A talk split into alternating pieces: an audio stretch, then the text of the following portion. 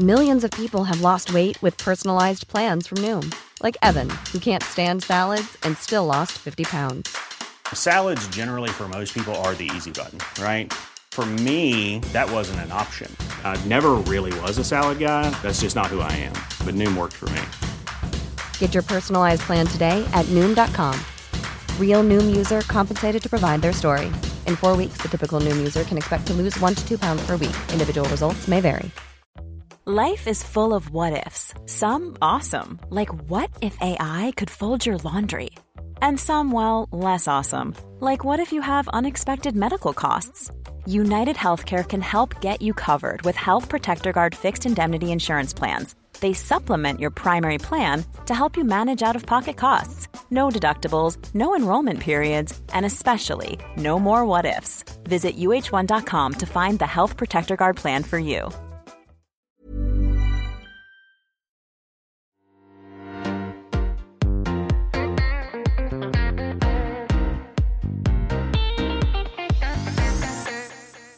Hi everyone, and welcome to Confessions of a Debut Novelist with me, your host, Chloe Timms. This week, I'm talking to Josh Winning about his fantasy novel, The Shadow Glass. Josh is a senior film writer at Radio Times and writes about film for several other publications. Two of his many career highlights include meeting Kermit the Frog and Miss Piggy and eating breakfast with zombies on the set of The Walking Dead. In this episode, we discuss his obsession with learning about story structure, how he writes in a filmic way, and his interesting route to getting an agent. But first, here's Josh with an excerpt from The Shadow Glass. The hall was even more cluttered than he remembered. Knickknacks and keepsakes crowded the passage, giving the impression of a poky antique shop. A grandfather clock stood surrounded by bone-dry potted plants, while Japanese shadow glass posters were mounted on the walls. A shelving unit groaned with V H S tapes, D V Ds, a Walkman and a cassette tape library, and there were books everywhere, feathered with age and heaped amid swirling dust motes. Jack's neck creaked as he turned his head to take it all in. The curios were familiar, but also different to how he remembered them, as if he were viewing them through mottled glass. They looked decayed, relics from another time, a life he had almost forgotten he'd lived. And this was just the hall. From where he stood, he glimpsed the rooms and passages beyond, wending in a disordered muddle, combining to form a house of riddles, a place in which to get lost. He stilled, frowning at the distant point where the back hall turned into the kitchen. He was sure he'd seen movement there. He pictured his father, still roaming Ketu House, tall and narrow as a telegraph pole, shuffling in slippers and a moth-eaten cardigan, fingers scratching his beard. He could still hear the whispers of a man who had long since relinquished his grip on reality. In a forgotten time, in a forgotten world, deep within a forgotten chamber few have ever seen, the shadow glass sees all. Jack gritted his teeth and shook off the image. That was years ago. Bob was dead, and the house was empty, of anything living at least. He couldn't get distracted. Aiming for the rickety staircase, he went further inside, his fingers tapping one of the bottles in a drinks cabinet. He recalled being fourteen and smashing bottles in the street, furious at his father for his latest drunken tirade. The memory stung, and even though Jack wasn't a drinker, his mouth felt parched. He uncapped the bottle, taking a defiant swig as he started up the stairs. The whiskey seared the back of his throat. Hi Josh, welcome to the podcast. I'm really pleased to have you here with me today to talk about The Shadow Glass. Hello, thank you for having me. It's good to be here. Can you start by introducing your novel and telling us the plot, please? Yes. Uh, so the plot of The Shadow Glass, it's all about this guy called Jack Corman. Uh, he's this like directionless thirty-something and the son of one-time movie director Bob Corman. In the nineteen eighties, Bob made The Shadow Glass, which was a puppet fantasy film that bombed on release and turned him into something of an eccentric recluse, uh, kind of ruined the relationship between Bob and his son Jack. So when Bob dies in present day, his son Jack returns to the family home uh, to sort of see what he can sell off, basically, to get rid of his debt. And uh, he is stunned and slightly disturbed when the puppets from his dad's film come to life in the attic, and they drag him into a real-world quest involving scaly villains and a bunch of movie-loving fan kids. What a brilliant way to describe it. And it's such a treat for like eighties movie, movies fans, and we're going to talk about your, your inspiration behind it. But I was wondering, obviously, it's heavily inspired by um, all these incredible iconic movies, and you're clearly a huge fan. But I was wondering whether the idea was something you've been working on for a long time. It's, yeah, it, the germ of the idea was basically I want to write about movie puppets because I just thought that was such a great topic for a story. Um, and I missed, I missed all of those films from the eighties um, that I grew up on and loved, and that that real sort of like tangibility of an eighties puppet fantasy film where they're just so charming and just so entertaining. And so, yeah, that was the germ of the idea, was I want to do a puppet fantasy story, but it didn't really come to life in my mind until I pivoted the attention more towards Jim Henson, who obviously was the director of Labyrinth, co-directed The Dark Crystal, best known for the Muppets. Um, and when I discovered that he, uh, so his he did The Dark Crystal, which was sort of like met with slight bemusement by audiences and critics alike. And then he did Labyrinth, which he thought might sort of help him break through to um, sort of the mainstream family audience in a way that he kind of had done with the with the Muppets. And then that kind of essentially underperformed commercially. And the the story was that he found that really difficult. You know, his his son talks about how it left him heartbroken. And um, it took him a long time to sort of get over it. And then he sadly died um, sort of a couple of years later. And he never really got to see the film emerge as the cult classic, beloved mm. cult classic that it's become. And something about that just made me feel so sort of, it was so such a bittersweet notion. Mm. Um, and that it kind of fired up this idea of movie puppets and gave me a, a story um, to explore, really. Yeah, I guess it gave you the kind of like emotional core of the story, really. And and yeah, without absolutely. that, without that, I guess it was hard to to frame it as kind of just a puppet story. And it's a lot more than that in the novel.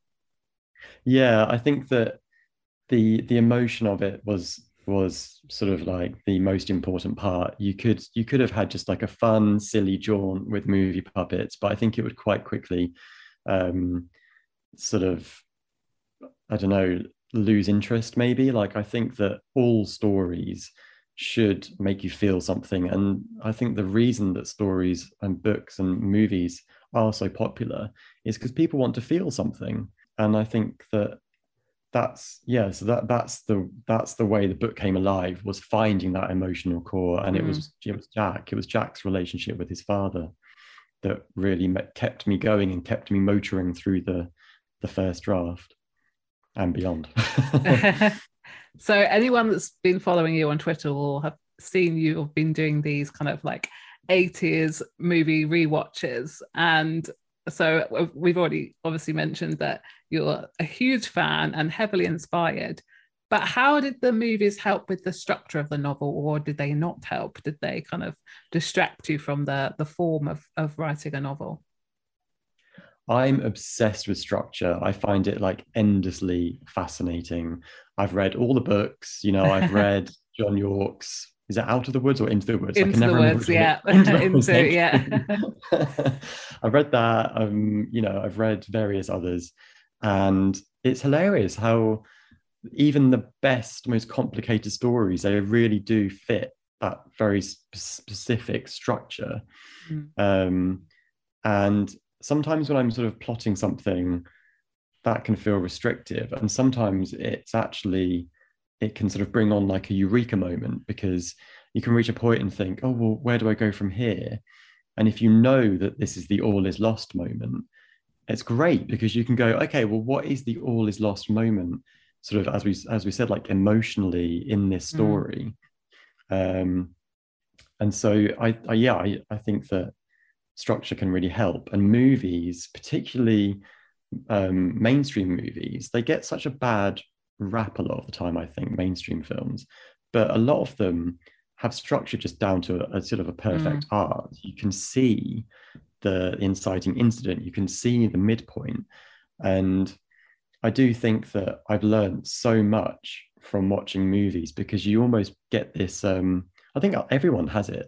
I don't think people really realize it, but people have an innate understanding of story, because when they say, oh, this is rubbish, um, it's often because it's not quite hitting those structural um, sort of beats, I think. Yeah. So I was very aware of all of those incidents um, when I was when I was plotting.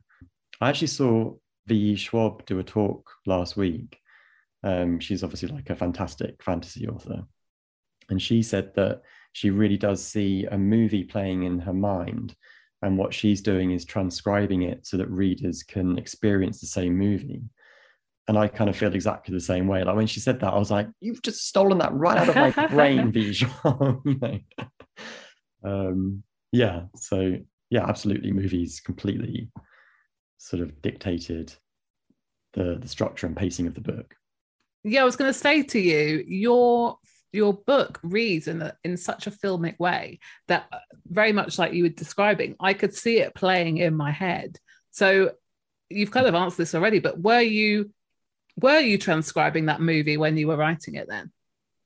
Yeah, and it's frustrating when the story isn't playing ball, because, you know, you can see it. You can, mm. I think you can see the feeling of it. You know, you know what you're trying to get to, and you know that something has to happen at this point, but it's not always easy to figure out exactly what. Um, like there was, a, there's a sequence um, in the second act of the book where it takes place at a fantasy convention, and I rewrote that that moment. It was in somebody's house. It was in somebody else's house. It was like, you know, at a studio. And then eventually I was like, what am I doing? None of this is working. Obviously, it should be at a convention. And it was like this aha moment. Yeah. Where yeah.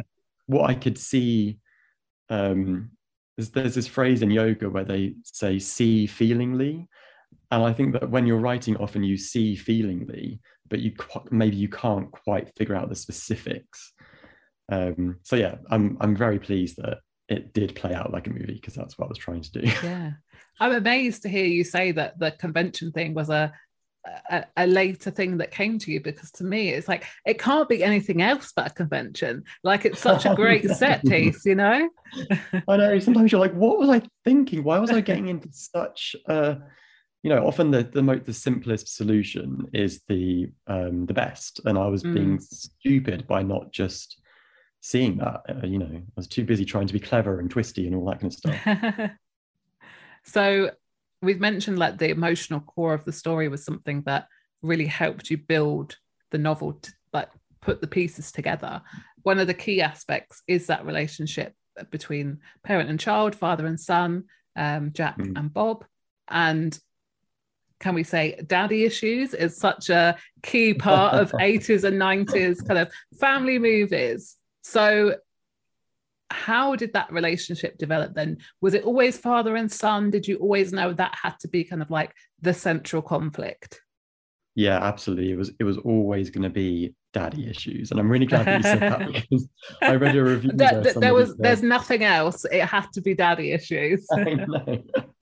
I read a review where somebody said the book is has a lot of daddy issues. And I was like, at first I was like, humph. But then I thought, you know what? I'm just going to bloody own that, and I put it on my infographic. About I saw, yeah. yeah. I was like, I'm.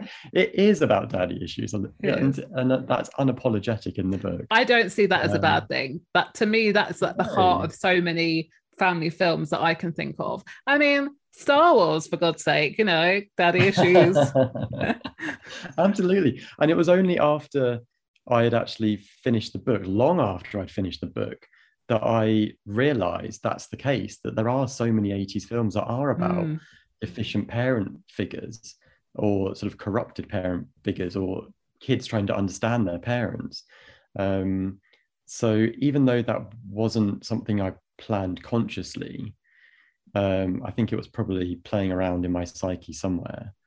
I always think that I'm um, like like an instinctive storyteller, which sounds like a boast, but it's not a boast, because it's um, actually quite annoying sometimes that you can't quite, like I was saying, can't quite get the specifics, but mm. the, in, the instinctive stuff, I think you can sometimes question it and sort of question it and edit it out. Whereas often the instinctive stuff leads to elements that feel right rather than just being meticulously researched. I think if I'd, if I'd sat down and watched sort of, you know, twenty eighties fantasy films before, right before I started writing, it probably would have scared me off actually writing it, to be mm. honest. So I didn't do that. I actively didn't do it. And I actually just wrote from my memory of, of my memory of those films, which I do know very well, and the way that I, I felt about them. Did you go back to them when you were editing and when you were kind of trying to build it up from kind of the, the early the early drafts? No, I've I didn't go back to them really until we started doing the eighties Fantasy Film Club on, on Twitter and Instagram. Um, I think I was a bit scared too. I don't really know why. I think I was just very conscious of trying to make The Shadow Glass its own thing. Mm. And even though obviously all these films have bled in to the book, I was conscious of not trying to um, actually properly, you know, rip them off or yeah. um, just steal massive chunks out of them. So I wanted to try to do my own thing. So the way you've kind of looked at structure and kind of learnt this structure, has it ruined movies forever for you and books forever for you now, because you're forever looking for those beats? Well, my, yeah, in some ways, it means I haven't got an off switch. Um, you know, I've I've been a, a movie critic for fifteen, fifteen-ish years. And before that, I was studying film at university. So the... the sort of like analysis component of watching anything is always playing in my mind. Um, and it's very difficult to turn it off unless something is just like exceptional or mm. very weird. um, yeah, so in some ways it's, it, I did used to find it a bit like, oh, I can't watch anything now without engaging the, the analytic part of my brain. But in other ways, I actually quite like it. I quite like the, um, I like picking up on stuff, and I like picking things apart and trying to understand what makes them tick. Like, I think mm. storytelling is such a craft and such a puzzle. And when somebody does it really well, I want to know how and why we think it's good. You know, I, I always think, this is just like complete brain fart, but I often think, what if aliens came down and watched our stories? Would they get the same emotional response? Like, would they actually, would they just think, what the hell is all of this?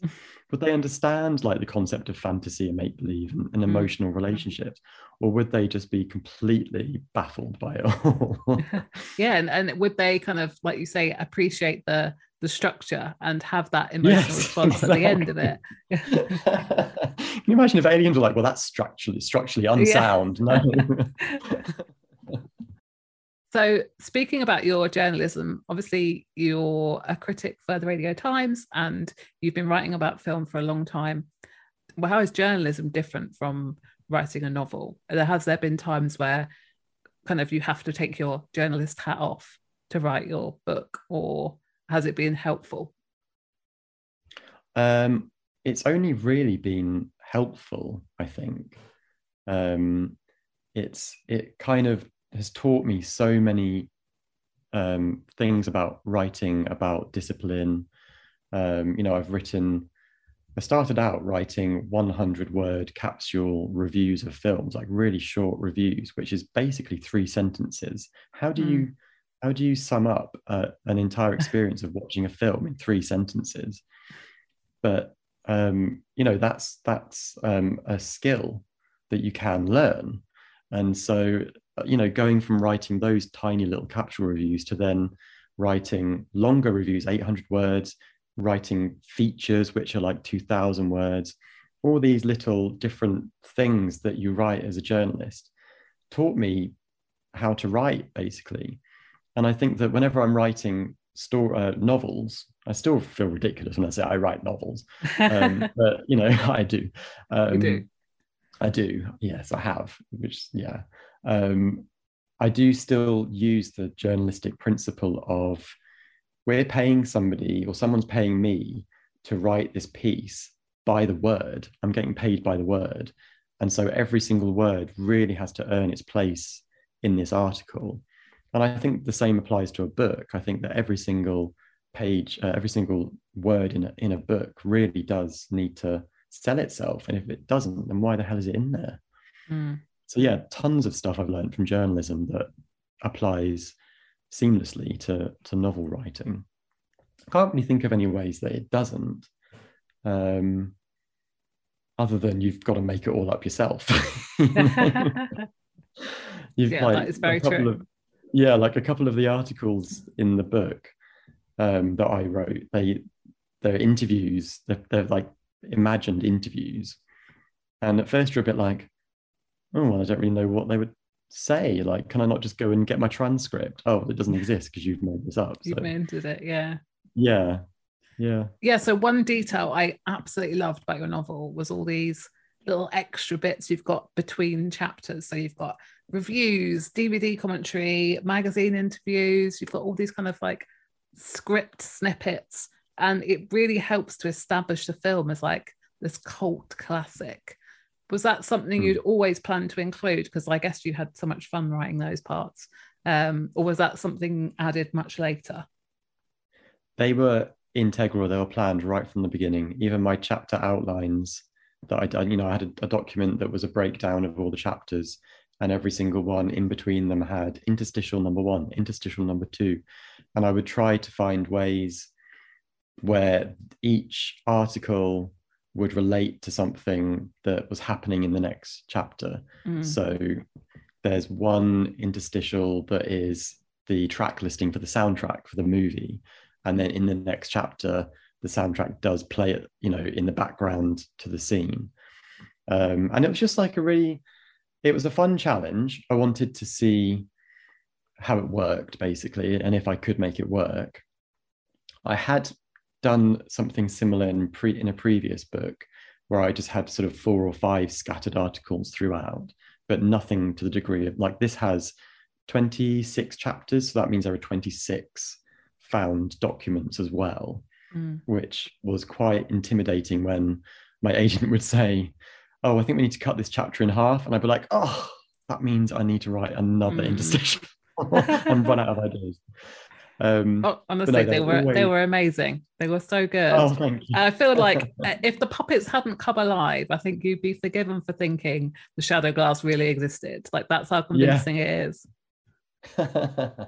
Yay! That's exactly what I wanted, because the book is is um, also quite heavily inspired by there's there's these gorgeous hardback collectible collectible books called The Ultimate Guide to Labyrinth, The Ultimate Guide to the Dark Crystal. And they are essentially high-end scrapbooks, which take you through the making of those movies. You've got repro- reproductions of handwritten notes by Jim Henson. You've got sort of like artwork, you've got script pages.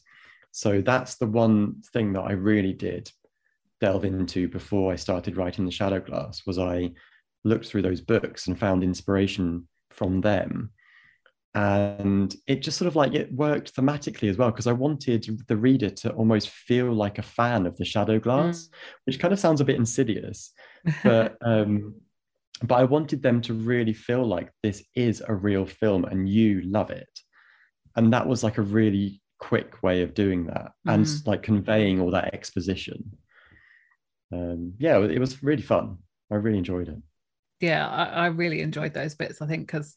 You know, personally, I love reading all like, like the behind the scenes stuff of film. So it did feel like this film had existed, and that was really, yeah. really cleverly done. Oh, thank so you. So I need to ask you now whether you are basically Bob Corman, the creator of The Shadow Glass. I want to know, your world building is so good. And really, you've got a story within a story. You've got to build the, the movie world, and you've got to build this world where The Shadow Glass existed.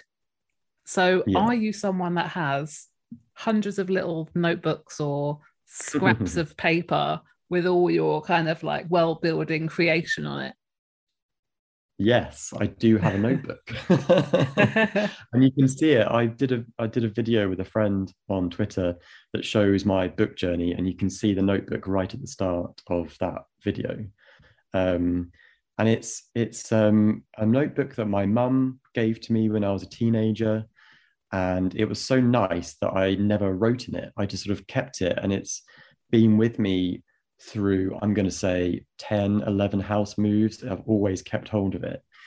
Um, and she passed away when I was twenty-one, which made it even more kind of like, if I'm going to use it, it better be for something good. Mm. Um, and something about the timing and the themes of The Shadow Glass, I was like, do you know what? I think this is the notebook for this. And so I, I kind of spent a good six months before I wrote a single word of The Shadow Glass. Um, doodling, creating characters, um, brainstorming, sort of like everything from like the merchandise that existed in this world, t-shirts, soundtracks, puppets, um, cuddly toys, and, you know, things like that, all the way to um, figuring out the mythology. You know, what does the Shadow Glass actually do? That took forever. I actually, I did write in the book, what does the Shadow Glass do? Underlined a thousand times, you know, brainstormed a bunch of rubbish um, until I actually distilled it down to what fitted thematically and emotionally.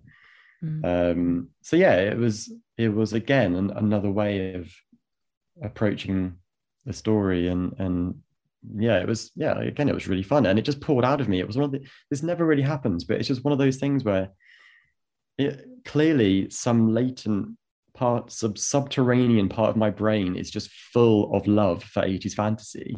And even though I always knew I kind of loved it, I don't think I knew to what degree until I started doing these notes, and it all just came pouring out of me. It was like an exorcism of the fluffiest variety.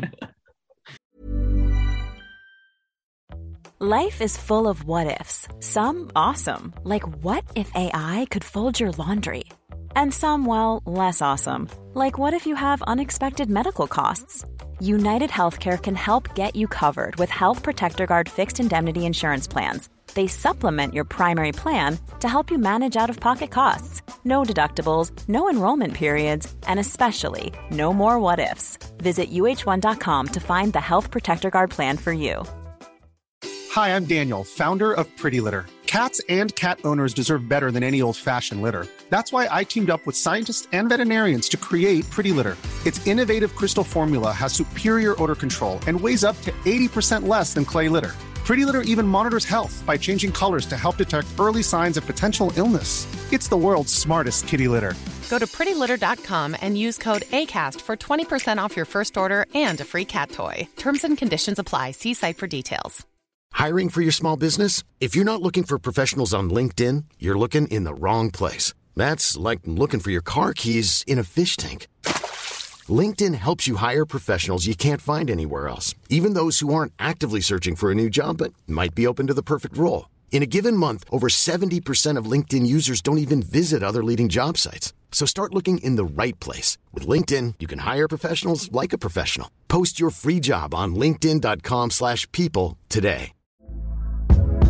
Hey there, it's Michelle Norris. I'm host of a podcast called Your Mama's Kitchen. When I travel, I'm usually looking for a way to find a taste of home when I'm not at home. And one of the things I love to do when I am at home is entertain. And Airbnb allows me to do that. When I was in California recently, I rented a house that had a great kitchen. And when we were sitting around the table, we're all thinking, we're in someone else's house. Someone could be in all of our homes as well. If you have a home, but you're not always at home, you have an Airbnb. Your home might be worth more than you think. Find out how much at airbnb dot com slash host. And I wanted to talk about your kind of representation of fans and fandom and kind of nerd culture really in the book, because mm. it's done in such a positive, loving way. And I think quite often in fiction and in media in general, geeks and fans get such a bad rap. So was it important to you to write a novel that was like a a love letter to these fans and cult movies alongside with them. Yeah, again, it's such a disappointing answer. It was, again, just like an instinctive thing where I I am a fan. I hang out with fans. I I always have. Um, and I've got nothing but affection for people who love, you know, geeky stuff like Buffy the Vampire Slayer and Star Wars and Muppets. And um, there is a joy to it. There's such a joy to it. And yeah, I guess that they're almost like an easy target. Mm. Um, but there are certain films like Galaxy Quest that did fandom beautifully. Um, I think that's one that I did watch last year, having forgotten that it was about fandom. And I was like, oh God, okay. Yeah, that's definitely, that was somewhere lodged in my brain and it's come out in The Shadow Glass. Um, but I do think that fandom has definitely become such an entity of its own. It bears, it bears sort of like discussion, um, you know, fan fiction, enormous mm. conventions, massive. People fly in from all over the world to go to these conventions. And I guess they've a lot. They've become a lot more mainstream as well. Like you say, they are talked about a lot more. Yeah, absolutely. Yeah, they've like the geeks now rule the world. There was a time, there was a time when we were sort of like shut away in, well, I wasn't. We were shut away in basements in America, um, sort of like nerdily drooling over stuff. And now the basement door's been opened. I guess because we've all, I guess because we're like grown-ups, essentially. Yeah. We're grown-ups now. And we're telling people, no, we love this stuff and we're allowed to. Um, mm, and don't not try to and mock stop it. Us. Yeah. And places like Forbidden Planet that are like mecca for, for nerds and geeks, they've made it okay to be a fan, which is lovely. Yeah. So I want to speak about your book deal and how you got your agent and all the kind of early stages mm. of your journey, because it's such an in- innovative book and very different. And I wondered, was it a difficult book to kind of pitch for an agent or to sell to get your book deal? It, I knew it was kind of an odd sell, but I also knew that there had to be readers out there like me who love the stuff that I love um, and would enjoy this story.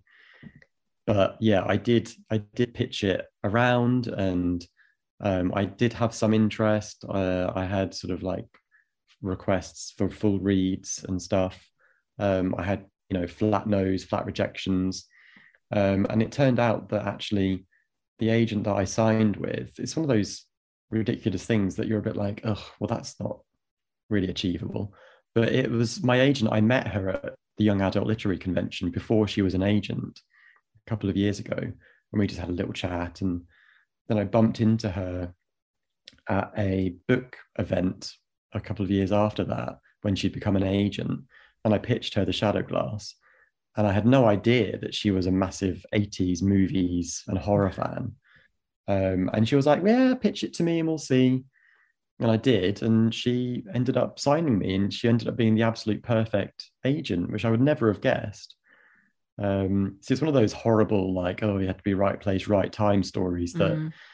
probably fill, would have filled me with despair trying to get an agent and get a book deal. But um, But I guess the the the takeaway, if you want to say the takeaway of the story, is that there are so many different ways for this to happen, and all you can really do is just keep trying and put yourself out there. It is disheartening. It, I'm sure you found the same. Yeah, I mean, I've got a very different uh, story about how I got my agent. I didn't query in the kind of traditional way. And there are so yeah. many different ways. And it, like you say, it's infuriating for people that don't have an agent and they're sitting there thinking, it's all right for you. You got yours in a, yeah, in a different way. But, I, you know, it, there's no, there's no prescriptive way of getting an agent. And if you have opportunities to network and meet people and submit to competitions or anything like that, that will get yourself noticed and your work noticed, then absolutely. I would say go for it, because you may not get an agent through querying, but you might get them another way. So I don't, I, I see what you mean. It, it can be frustrating if you're thinking, well, you know, it, it does, there is a little bit of luck involved, I guess, and a bit of kind of right place, right time, but um, yeah, it happens. So. Yeah. And also you do, you kind of I know this is equally crass, but you do almost kind of make your own luck, because you, if you choose to put yourself out there and you choose to go to these events, like that book event where I met my agent, I wasn't going to go. I wasn't in the mood. Mm. I was going on my own. I knew that I wouldn't know anybody there apart from the authors. Um, and I was like, oh, do you really want to do this? It's winter, it's cold, it's dark. I was like, come on, just go. And actually it was the best thing I could have done. So yeah, I, and I, I think you're right. It's like, it's so easy for um, agents and publishers to reject an email because it's faceless. But if you're if if they see your name and they remember that they met you, um, you know, you're halfway through the door then. Yeah, definitely. So along those lines, if you can, can you give me your top three tips for anyone working on their novel at the moment? Or okay. Uh, only three. Just to put you, just to put you on the spot there. yeah, yeah. I think number one is perspective, and this is something I learned really late, and I was kicking myself when I kind of was told this. Um, I'd given The Shadow Glass to um, a family member to read, and she's an English lit major, so she she knows. She knows the, she studied English, whereas I am not a trained writer apart from being a journalist.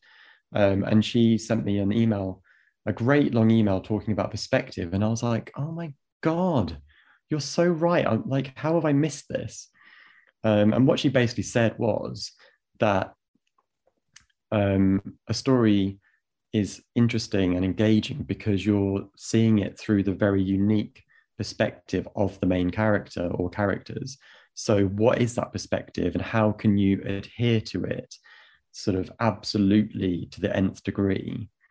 Um, and it, it's tough. There are different ways you can do it. You know, there's different sort of um, narrative ways of doing it. Obviously there's like prose, description, dialogue, reactions, all that kind of stuff.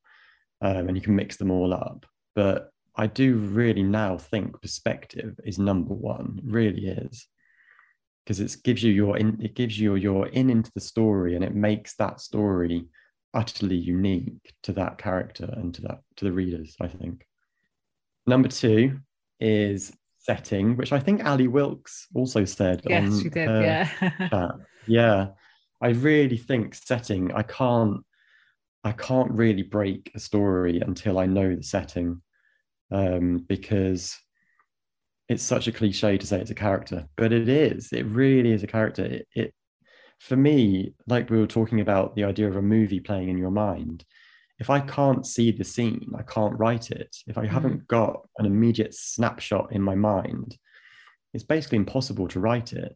So I need to have the a very specific idea of the town they're in or the house they're in, because it it makes it easier to, what's it called? What do they call it? Um, in they call it blocking in filmmaking, where you block a shot. So you you map out basically where the character is in relation to everything else in the world. So I think setting is a big one. So that's number two. And number three is figure out what your story is actually saying. You've got the You've got the plot, which is stuff that happens, but what is, what's the theme, I guess? Like, theme is big, I think. Mm. And what, what are you trying to convey with this story? So even though on the surface, The Shadow Glass is about puppets going on a quest, you know, fun times, um, underneath all of that, it is, like you said, it is a father-son story. It's also a story about failure or perceived failure. It's also about fandom. Um, so, and I don't, I don't know if you need to know exactly what you're saying, but I think there needs to be a sense of the philosophy. Like reviewers who've who've reviewed The Shadow Glass, a lot of them are sort of hugely intelligent and insightful reviews where people are, have picked up on stuff in the book, but they've made it sound way more impressive than anything that I was trying to do. Um, But I do still think that you need to have a general idea of what you're trying to say. And you can refine it over numerous drafts. You don't need to know immediately. I think often you can have a general idea for a story, and then the story does start to tell you what it's actually about, which sounds bonkers, but is kind of true, I think. Mm. So that's you've, you've reminded me of a, a moment in your novel where you've got a blog post that was written by Bob, where he says basically how the journey of the story is the important part rather than the big climaxes or the set pieces. And that is what I'm getting from you there with your kind of think of the theme, think of the kind of emotions that you want the reader to feel. That seems to be your advice there. Yeah. Well, that I wrote that blog post because I was like, oh God, I'm coming up to the big finish. I better just warn people that, you know, if it's not the best ending you've ever read, it's okay, because we've been on a journey. It's like me trying to have a conversation with a your disclaimer, yeah. Yeah, absolutely, yeah. I think I originally wrote, I think it was slightly different originally. My first draft of that was, when endings are good, boy, that's something to write home about. And that suddenly felt really egotistical, like I was saying, guys, this is going to be good. And that's not what I intended at all. So, um, and you were putting the pressure on yourself there. Exactly. So you can always go back and refine what you're try- actually trying to say.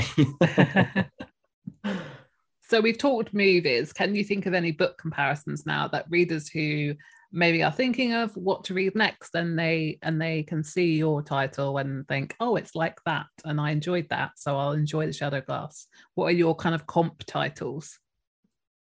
Uh, the big one for me the whole way through was Ready Player One, which is more of a hard sci-fi kind of read, but in terms of the the eighties feeling, the nostalgia, the kind of Easter eggs and the, the quest, um, that was very much a touchstone. And I love that book. It's fantastic. The anything by Grady Hendrix, I love, and I would die happy to be compared to Grady Hendrix. I'm not going to do it myself. I'm just going to put that name out there and let you guys decide.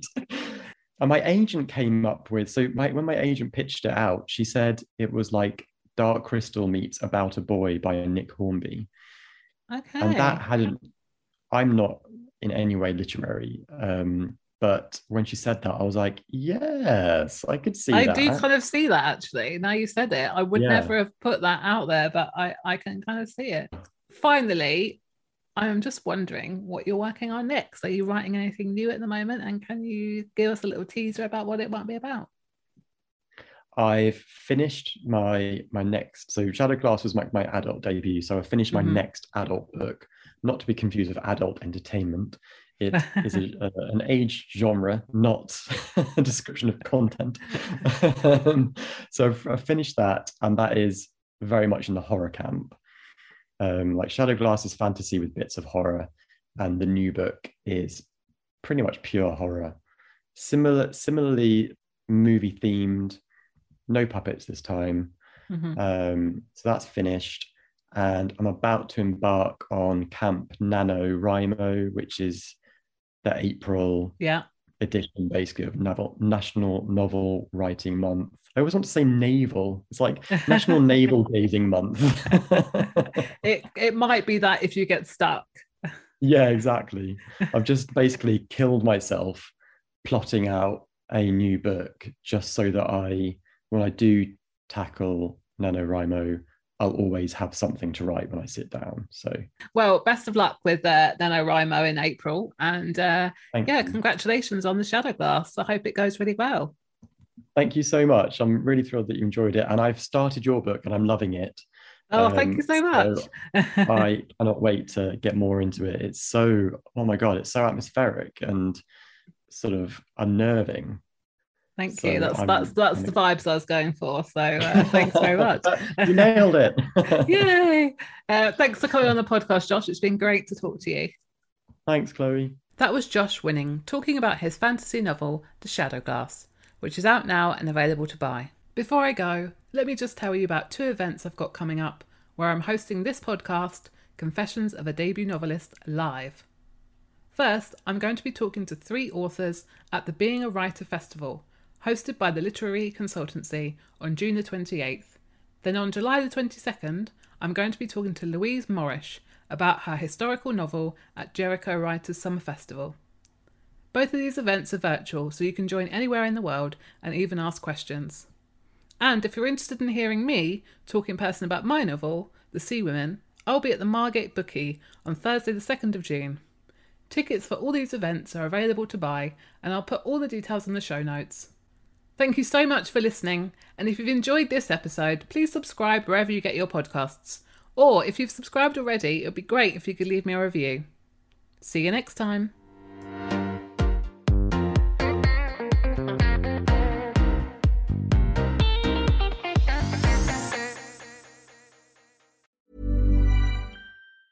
Hi, I'm Daniel, founder of Pretty Litter. Did you know cats tend to hide symptoms of sickness and pain? I learned this the hard way after losing my cat, Gingy. So I created Pretty Litter, a health monitoring litter that helps detect early signs of illness by changing colors, saving you money and potentially your cat's life. Pretty Litter is veterinarian developed, and it's the easiest way to keep tabs on your fur baby's health right at home. Go to pretty litter dot com and use code ACAST for twenty percent off your first order and a free cat toy. Terms and conditions apply. See site for details.